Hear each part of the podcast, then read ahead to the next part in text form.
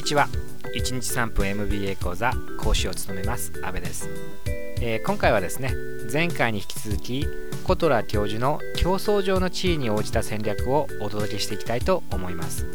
えー、前回はですね競争上の地位にはマーケットシェアトップの市場リーダーそして2番手グループの市場チャレンジャー3番手以下のグループの市場フォロワーそしてトップが見向きもしない小さな市場にフォーカスする市場ニッチャーという種類があるというお話をしましたが覚えてるでしょうか？そしてその4つのタイプの中で市場リーダーの戦略についてお伝えしたのですが今回はですね残りのチャレンジャーフォロワーニッチャーの戦略について見ていきたいと思います。それではねまずはチャレンジャーから見ていきたいんですがチャレンジャーの目標というのはシェアを拡大してですねトップをダッシュすることにあります。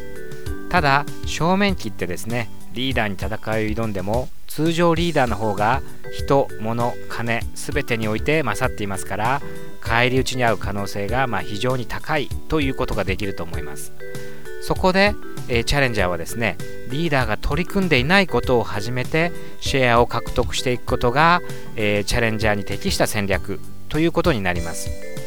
リーダーと差別化を行っていく。というわけなんです。またチャレンジャーは2番手グループですからチャレンジャー以下の企業がま多数存在します。上位企業にま向かっていくよりはですね、えー、ま自社よりも弱い企業を叩く方が、えー、顧客を獲得できる可能性というのは非常に高くなりますから、まあ、自社よりもですね下位の企業を攻めて顧客を奪い取ってマーケットシェアの拡大を図るという戦略もチャレンジャーにとっては非常に重要な戦略になってきます。チャレンジャーはですねこのように今リーダーがですね極力真似できない独自性のあるビジネスモデルを構築して買い企業を攻めながらマーケットシェアの拡大を努めていくということになります、えー、次に3番手以下のフォロワーはシェアを維持することが目標になります、えー、フォロワーはですね、まあ、事業で打撃を受けないためにも自社でですねリスクの伴う新しい試みというのは避けてですね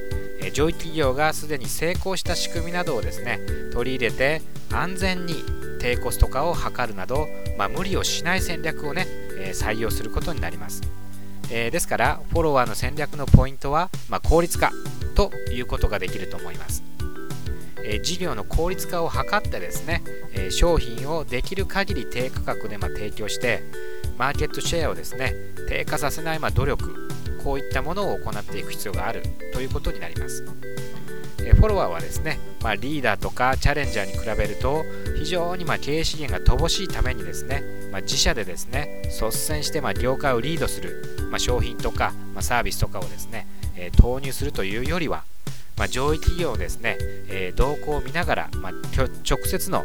競争を避けて、えー、上位企業のですね、まあ、成功事例をま自社に取り込むことによって、えー、ま効率的に、えまビジネスを行っていくと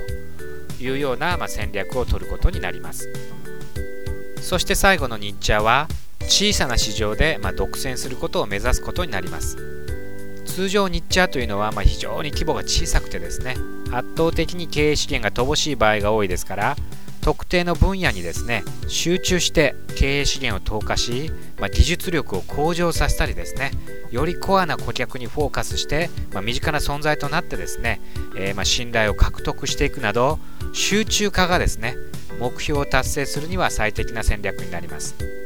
この集中化を図って、まあ、特定のセグメントでですねナンバーワンを目指していくということになります。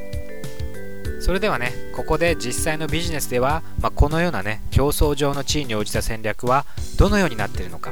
これをですね、えー、コンビニ業界で見ていきたいと思います、えー、例えば、えー、コンビニ業界で市場リーダーといえば、まあ、言わずと知れた、ま、セブンイレブンなんですが同社はですねイトーヨーカドーとのま共同仕入れ、えこういったものによってですね、えバイングパワーを発揮して、え仕入れコストを削減したりですね、えオリジナル商品ですね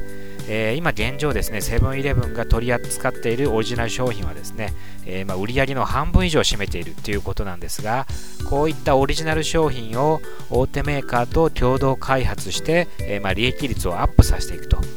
こういったことをしてですね、えまあ、コストリーダーシップ戦略をま発揮しているわけですね。一方で、えー、まあ、コンビニ業界でですねチャレンジャーといえばローソンなんですがローソンはですねセブンイレブンと違った、まあ、独自の試みを、まあ、続けています。その事例として、まあ、ナチュラルローソンとかですね、え、ローソンストア100といった、まあ、これまでと全く違ったですね、えー、店舗コンセプトを持ったですね、えー、店舗の展開をしているということが挙げられます。例えばナチュラルローソンはですね、えー、健康や美容にこだわった品揃えで、まあ、これまでとは違う客層にですね訴えかけるということを行っていますし、えー、ローソンストア100はですねこれまでまコンビニの商品というのは高いというま印象があったと思うんですがこの印象をですね、えー、払拭するためにですね全品100円の品揃えをしてですねお客さんにま訴えかけるというようなことを行っています。また最近ではレジ袋削減のために10万枚の買い物バッグを無料でですねお客さんにプレゼントするというまあキャンペーンもですね話題になりましたねこのように市場チャレンジャーであるローソンは正面切ってセブンイレブンと戦うのではなく、えー、まリーダーと違ったことをですね打ち出してま差別化を行っていこうという戦略をですね、え、このような行動からま見て取ることができると思います。え、今回分析したねコンビニ業界に限らず多くの業界でねコトラ教授の競争上の地位に応じた戦略に沿った、まあ、展開になっていると思いますので、まあ、自社の属する業界についても分析してみると面白いかもしれませんね。是非ともチャレンジしてみてください。